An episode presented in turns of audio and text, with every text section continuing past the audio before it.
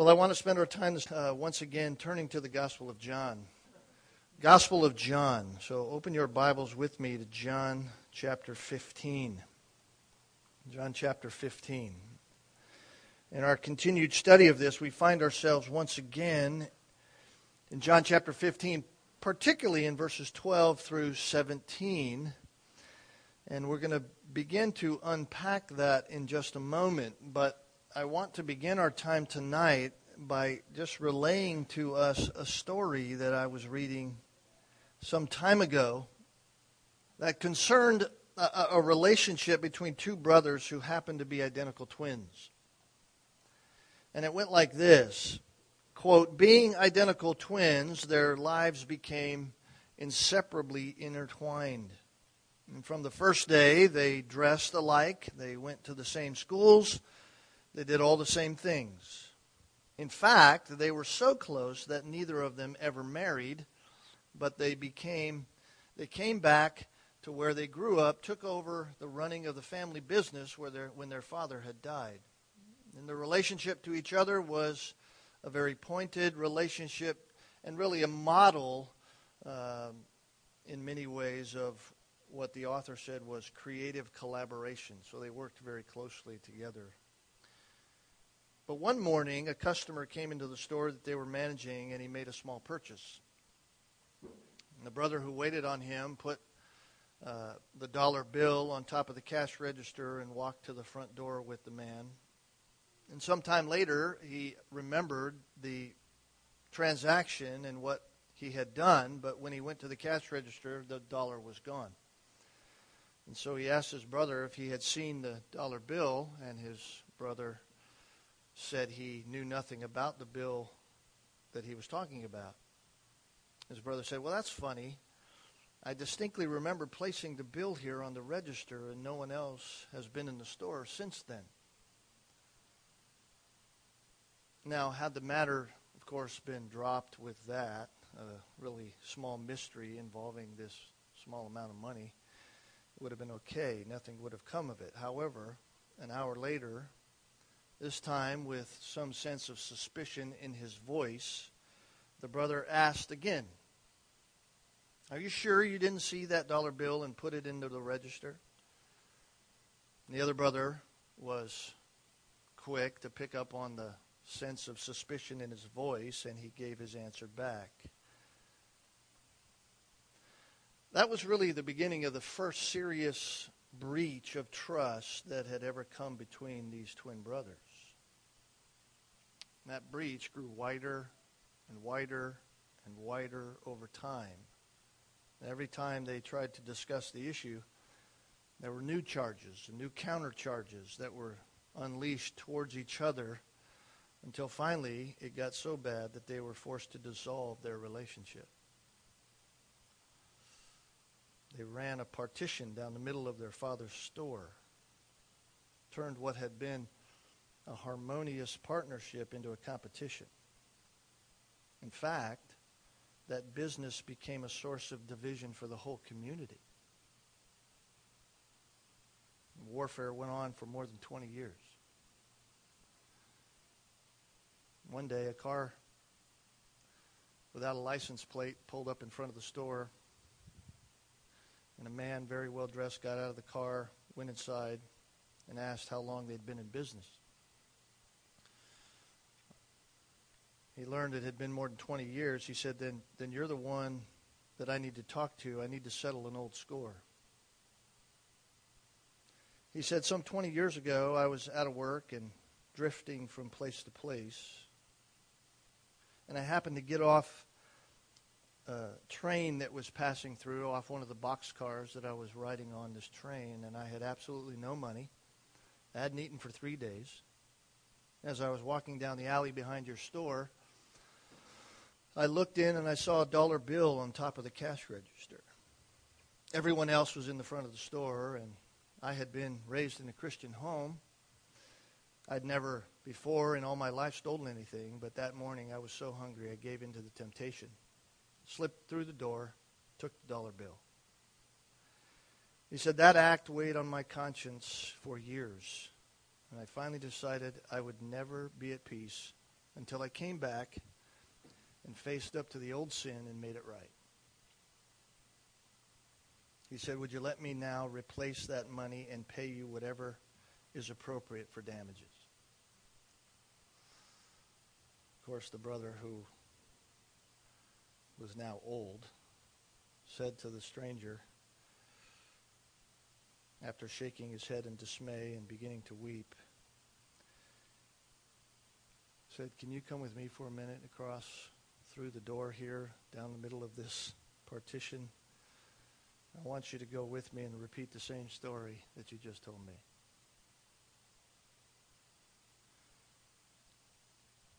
It's a dramatic story, isn't it?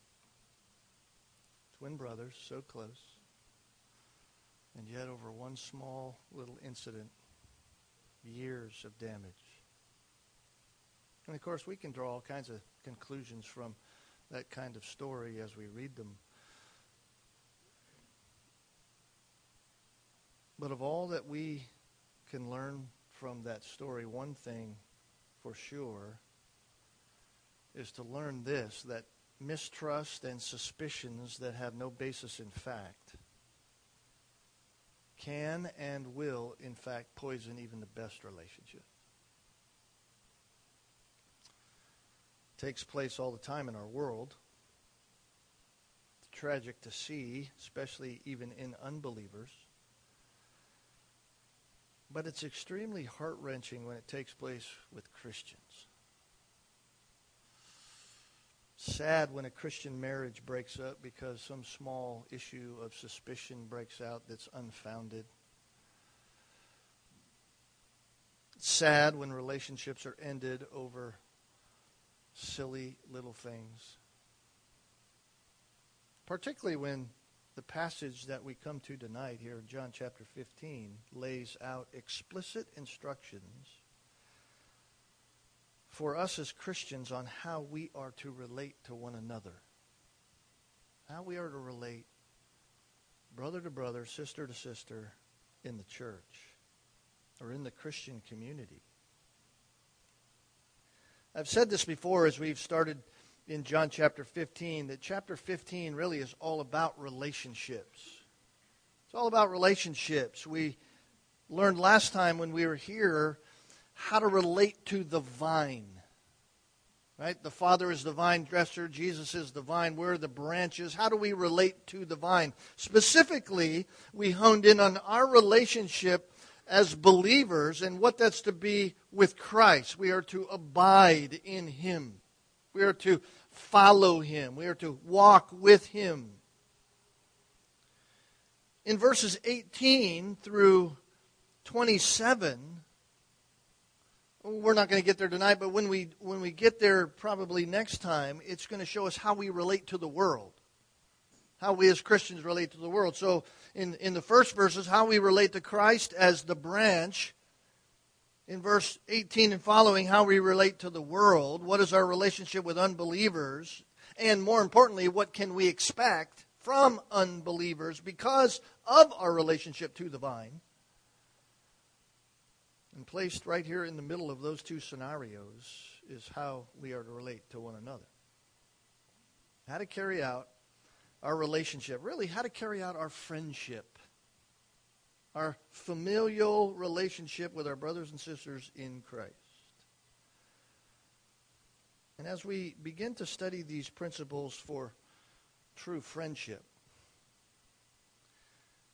I want us to be careful so that we're not tempted to do what many have done when we hear these kinds of truths, what our heart wants to do, but we need to exercise the discipline of refusal. Oftentimes, when we hear truths that deal with relationships, we have the tendency to get what I like to call the I will win syndrome. The I will win syndrome. What do I mean by that? I mean, I'll do it, I'll do these principles when the other person begins to do it back to me.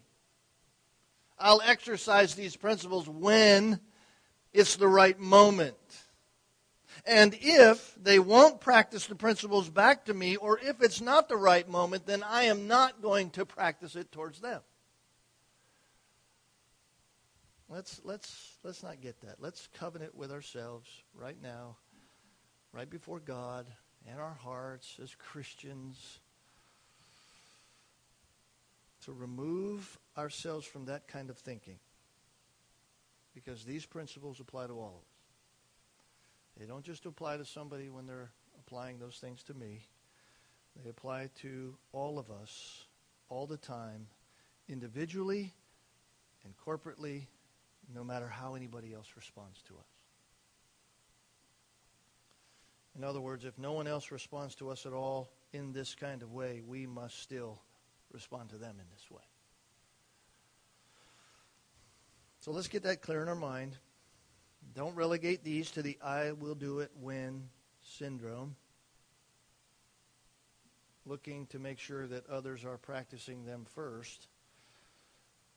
Let's rather look to ourselves. So these are principles for all of us, every Christian. And I believe Jesus is dealing really here with three principles for us to apply tonight. And they are to be a reflection of our relationship with Him, the vine. These are the outflow of our relationship with the vine as believers. Three principles that reflect that with one another. And we'll just talk about these as we go through. Number one is this the principle of sacrifice. The principle of sacrifice as a reflection of our relationship with Jesus Christ, this is to be a driving principle with our relationship to one another, the principle of sacrifice. Notice what he says in verses 12 and 13. This is my commandment that you love one another. Just as I have loved you, greater love has no one than this that one lay down his life for his friends. I love that Jesus calls the disciples friends. It's a very intimate passage, a very close passage. And if our friendship with Jesus Christ is going to grow, if we are going to bear fruit from the vine, as it's stated earlier, if we're going to reflect that fruit out, if it is to be seen as genuine fruit, then there has to be sacrifices made. There's going to have to be sacrifices made. The principle is the same in a relationship between two Christians as it is between us and Jesus Christ. Luke chapter 14 says, You cannot be my disciple unless you take up my cross and follow me. You cannot be my disciple unless you hate everything else in comparison to your love for me. It looks as if you hate all those things. You cannot be my disciple. So if our relationship is going to be one of producing fruit, then personal sacrifice has to take place. This is what the word love means.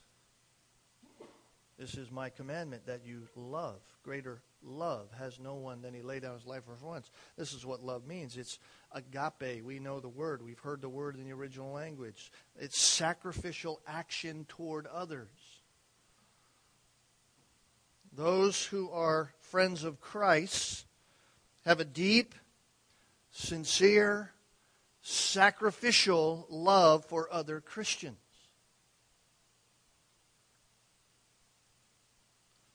Deep, sincere, sacrificial.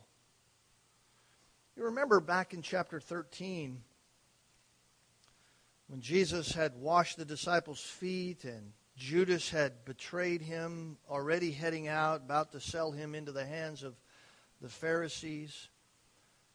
In verse 34, Jesus says, A new commandment I give to you not a new one by means of the reality that that had never been in the commandments before. The, the commandments were love the Lord your God with your whole soul, mind, and strength, and love your neighbors yourself. So it wasn't new in that sense, but it was new by way of the quality of it, new by way of this idea of the qualitative idea I give it to you, that you love one another even as I have loved you. And Jesus says in verse 35, by this, all men will know that you are my disciples if you have love for one another. In John chapter 15, It says, through Christ's words, the same thing. Just as I have loved you, verse 12. This is my commandment that you love one another, just as I have loved you. And you see right there the reality and principle of sacrifice. Jesus Christ wants us to love one another just as he loves us. In the same way he loves us. He is the ultimate example. Greater love has no one than this. One laid down his life, sacrifice for his friends. To lay down one's life implies monumental sacrifice.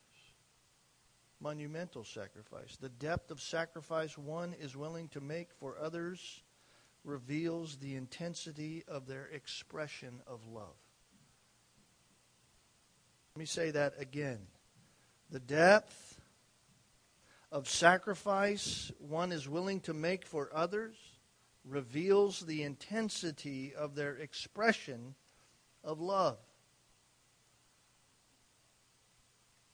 So each one of us needs to think through our own lives. Each one of us needs to think about our own relationships with our brothers and sisters in Christ. How much are we giving up so that others will be built up? How much are we sacrificing for the sake of the others' growth? You see, from Christ's example and from his words, we know that true relationship, true friendship, thrives on personal sacrifice. And so, if we will continually and consciously cultivate a personal sacrificial spirit by remaining obediently with Christ in the vine, we'll show ourselves as friends of Christ and we'll be true friends of others. By this they will know that you are my disciples. So the first commandment, the first principle, is this principle of sacrifice.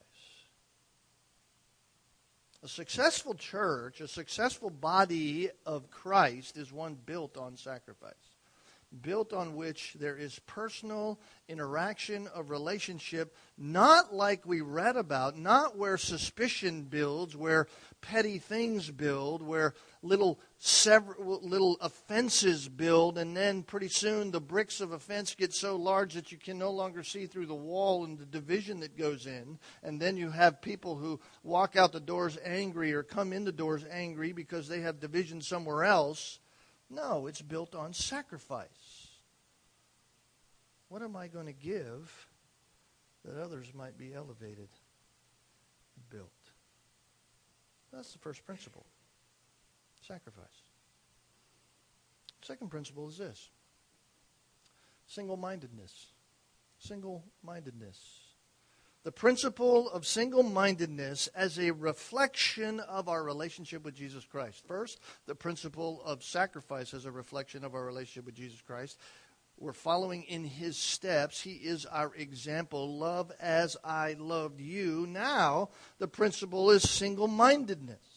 Notice what he says, verse 14 and 15. You are my friends if you do what I command you. No longer do I call you slaves, for the slave does not know what his master is doing. But I have called you friends. For all things that I heard from my Father, I have made known to you. This is the principle of single mindedness.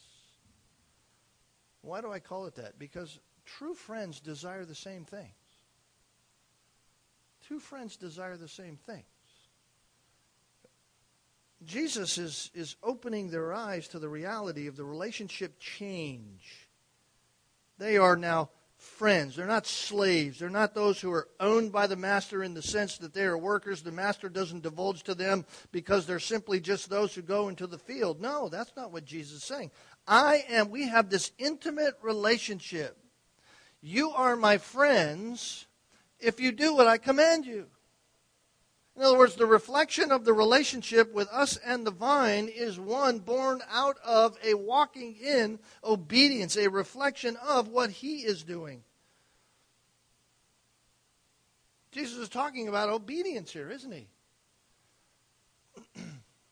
you're my friends when you're obeying. Our obedience to Christ is the summation of our friendship with Christ. It is the reflection of it. It is the outworking of it. And obedience to Christ is single mindedness in action. That's really what it is. Obedience to Christ is single mindedness in action. What Christ thinks, we think. What Christ does, we do. In other words, we obey Christ out of our single mindedness with Christ. We don't just make it up as we go. We don't just decide that, hey, I'm going to go do this. We don't live any way we want to live, even though we have attached Christ to our life in some kind of verbal way. No. A single mindedness with Christ is to know Christ, to obey Christ. Our hearts are knit together in oneness. This is why Jesus could say to them, You are my friends if you do what I command you. That doesn't mean that when it comes to our friendships with one another, and particularly our friendship with Christ, that we obey one another in some kind of way because one is lording it over the other. It's a reflection of a, of a closeness. It's a, it's a reflection of a single mindedness, a, a same directionness. That doesn't even mean we won't disagree. We'll certainly disagree. Those things always take place. But the point is that there is a heart aim. There is a, a single minded heart aim that's running in the same direction. They are single minded. You might even call it one souled. One souled. Single souled. Same direction. This was the principle in the Old Testament when you read 1 Samuel chapter 18 between David and Jonathan. The, the homosexual community has run rampant with that story and trying to think that David and Jonathan had some kind of a homosexual relationship. It's, it's blasphemous. They were one souled. David had come off the battlefield. He, he had fought Goliath. He had, he, by God's grace and by God's mercy, David was used to, to really show the Philistines that, that God's people were Israel, and they couldn't overtake that. And so he speaks to Saul. David speaks to Saul in chapter 18, verse 1. After David had finished speaking to Saul, Jonathan became one in spirit with David, says. Became one in spirit with him, and he loved him, it says, as himself. I think that's what Jesus is dealing with here. That's what he's talking about. Jonathan settled in with a singleness of mind with David, a singleness of direction, and you see that played throughout. Even as Saul attempts to try to kill David, Jonathan was there for him. Their hearts were for the same things. And so it is then our obedience to Christ that reflects the same principle this singleness of soul. One commentator said it this way it's a mutuality of heart. It's a mutuality of heart. Our hearts are linked with Christ when we're remaining, when we're in the vine. Our hearts are linked with Christ, one mission, one desire, one drive. Why Jesus says in verse 15, No longer do I call you slaves. For the slave does not know what his master is doing. You're not on that level of relationship. You know what I'm doing. I've told you what I'm doing. I've shared all things. You notice that? For all things that I've heard from my Father, I've made known to you. You haven't been left out of anything. In other words, you're not simply employees given a task to do, no understanding of the mission, just go do it, be a widget maker. No. No, you're friends. I've shared with you all things. I've given to you my life. I've given to you my word. You ever think of your relationship with Jesus Christ like that? That intimacy, that single-mindedness, single soul. Sometimes, sometimes we have Christ in such a place where his deity, which is rightly to think about in the highest sense of the word, his deity overrides his humanity and his single-souledness with us. The mystery of our unity with Jesus Christ and being in Christ by faith, how we are single-minded with him. In fact, the Word of God says we have the mind of Christ. We have the mind of Christ. Now, don't go away from here believing that simply because we obey, we become friends of God. Now, don't go away with that idea. That's not what is being said here. That's not what Christ is saying. If you obey me, you are a friend of mine. He's not saying you're gaining something by your obedience. What he is saying is your obedience reflects the reality of a relationship of friendship with me. this single souledness with me. The single mindedness shows, it proves a relationship. It's not the means of gaining relationship, it just proves it. That's why he said in chapter 13, they will know you are my disciples by your love for one another. And so you have the principle of sacrifice. You have the principle of single mindedness. And third, is this principle the principle of support. The principle of support. This is another reflection of our relationship with Jesus Christ, our relationship with the vine, this reality of support. Notice verse 16. You did not choose me, but I chose you. And I appointed you that you should go and bear fruit. And your fruit should remain, so that whatever you ask of the Father in my name, he may give to you. It's interesting, those who are friends of Christ, those who are truly in the vine are characterized by the fact that they have not only been chosen by God, but they have been appointed by God. Each one of us who knows Jesus Christ by faith have been chosen by God to believe. The mystery of Ephesians chapter 1, we have been chosen in Christ before the foundation of the world. God chose to save us in Christ. He chose us in Christ before Christ ever laid any part of creation, because in him all things were made, and by him all things were made. You did not choose him, he chose you, and he appointed you. Some of us sitting here tonight may not sense an appointment from God in our own life, but He has. He chose you and appointed you to active service in His kingdom. Christ is committed to doing whatever is necessary for those who are His, His friends, in order that we might accomplish that very appointing. I never would have imagined that God would put me in front of people to preach His Word. I never thought of it, never even dreamed it up, never uh, considered it. Um, when I was a child and growing up in the years that before I went to seminary, you could have never have gotten me in front of anybody to say anything. Scared to death, didn't want to even ask a question in school. When questions were asked in the classroom, I was hoping somebody would ask the question that I was thinking about because I was too afraid to ask the question. Why? Because people would look at me. But apparently, before the foundation of the world, God appointed me to incur stricter judgment because there is stricter judgment on people who preach the Word of God. Frightening reality.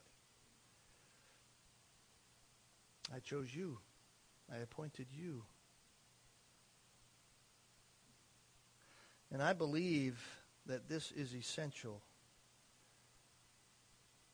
for Christian fellowship or Christian friendship to flourish.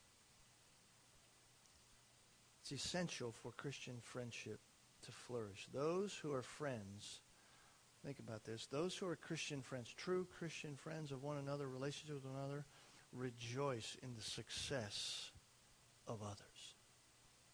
They rejoice in the appointed, in the appointing and the, the building up of the others to do what God has given them to do. Each one of us who sits here tonight, because of our relationship with Jesus Christ, which was initiated by him, not by us, each one of us has been appointed to ministry. And through our friendship with you, through everybody else's friendship with you, we are to be a support and a champion of God's appointment to your life. We are to do as a good friend would anything we can by way of sacrifice, by way of, uh, personal uh, support. We are to do whatever we can to build you up in the appointment that God has given you in order that you might accomplish all that God has created you to accomplish for His glory.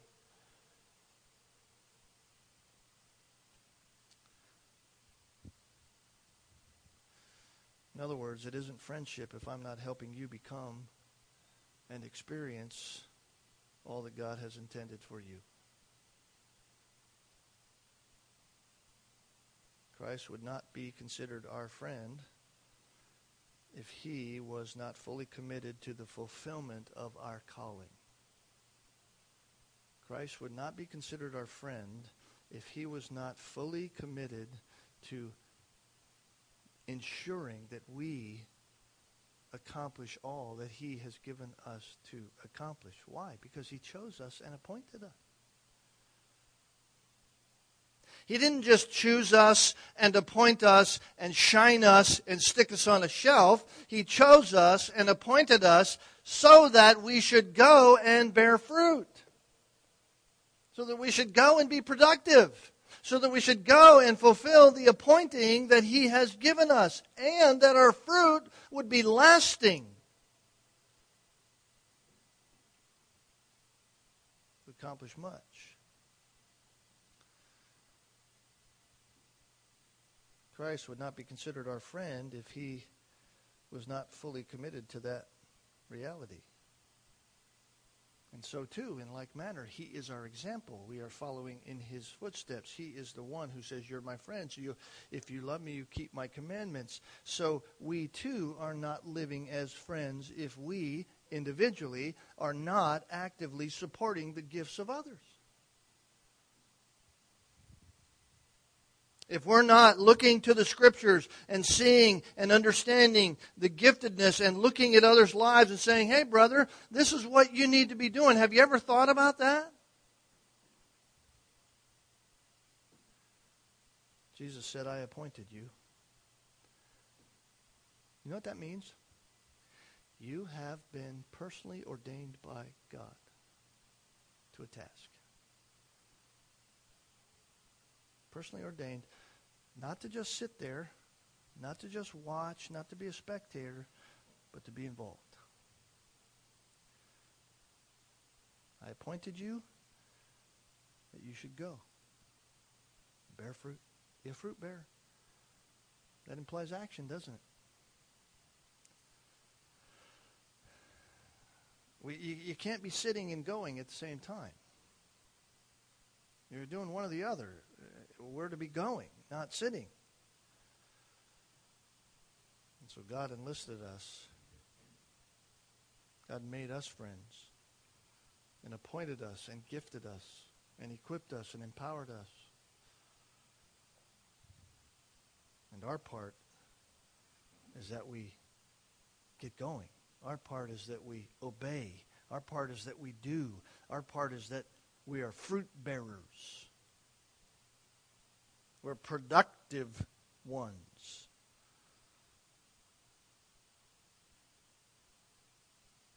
So we are friends when we support one another in that process. We're friends when we sacrifice for others. We're friends when we support one another. We're friends when we're single minded, directionally.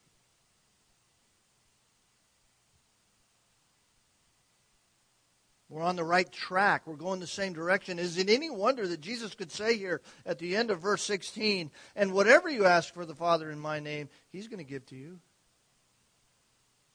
You know why he can say that? Because we're on the right frame of mind. We're doing the right thing. We want what God wants.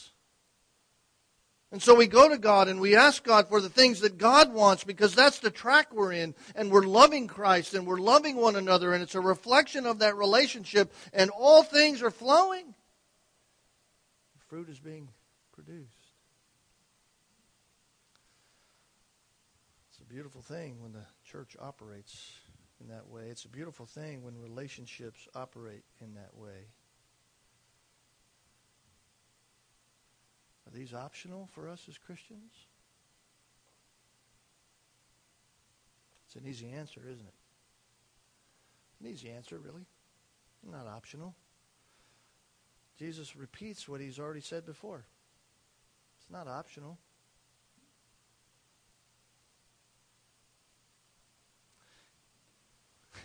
we can't bear fruit. We can't go. We can't have fruit that remains. We'll never ask what the Father wants if we're not obedient to what Jesus asks, which is a reflection of our love. We're not bearing fruit if we're not sacrificing.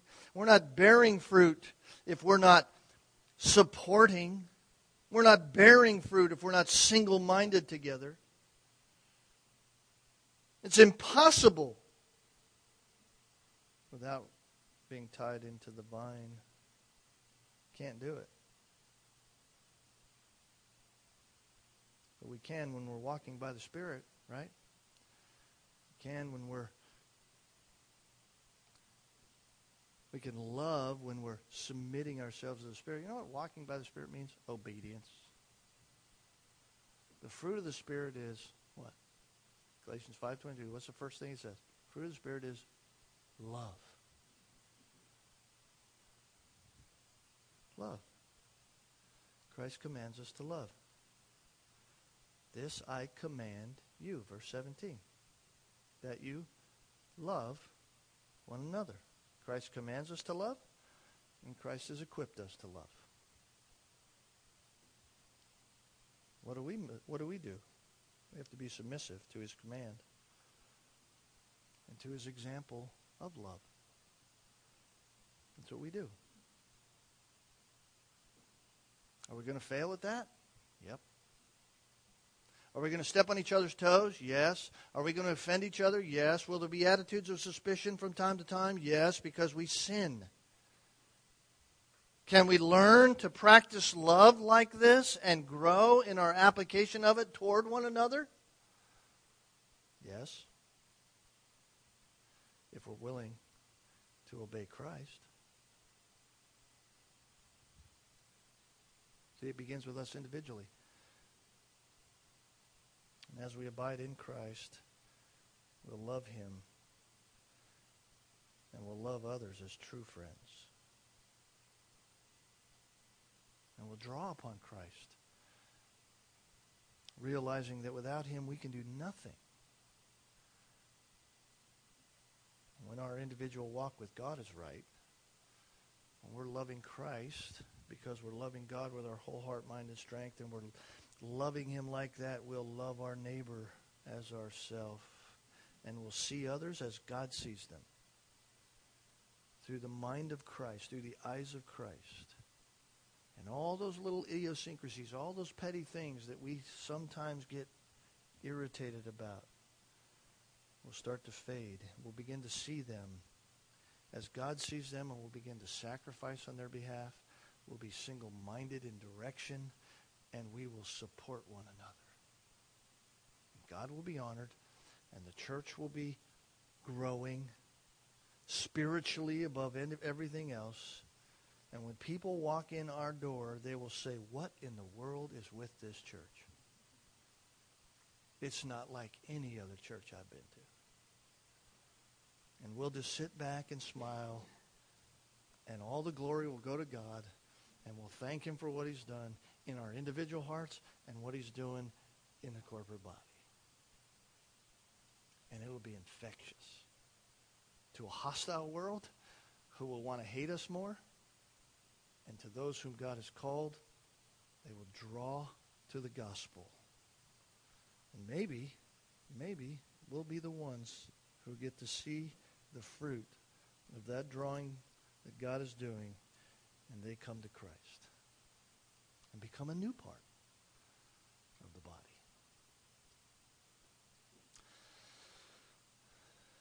Our relationship to the vine, our relationship to one another. And we'll see what the world does with that next time. Let's pray. Father, we thank you for our time tonight. We thank you for this weekend, so rich, so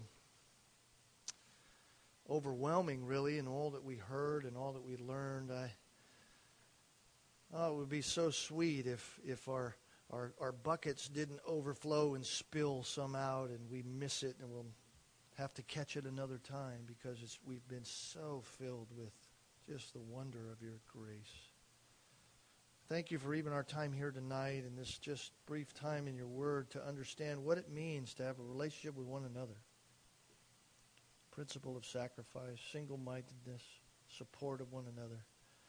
So that we don't destroy in some earthly way what you would desire to be accomplished even now through us. So, Lord, help us to just look to ourselves in the sense of sacrificing for others, building others up for the sake of your glory. Bring us back even this week to the times of Bible study and prayer times and just fellowship together that we might grow in relationship to one another and that this church would be a strong beacon for the sake of the gospel. In Jesus' name, amen.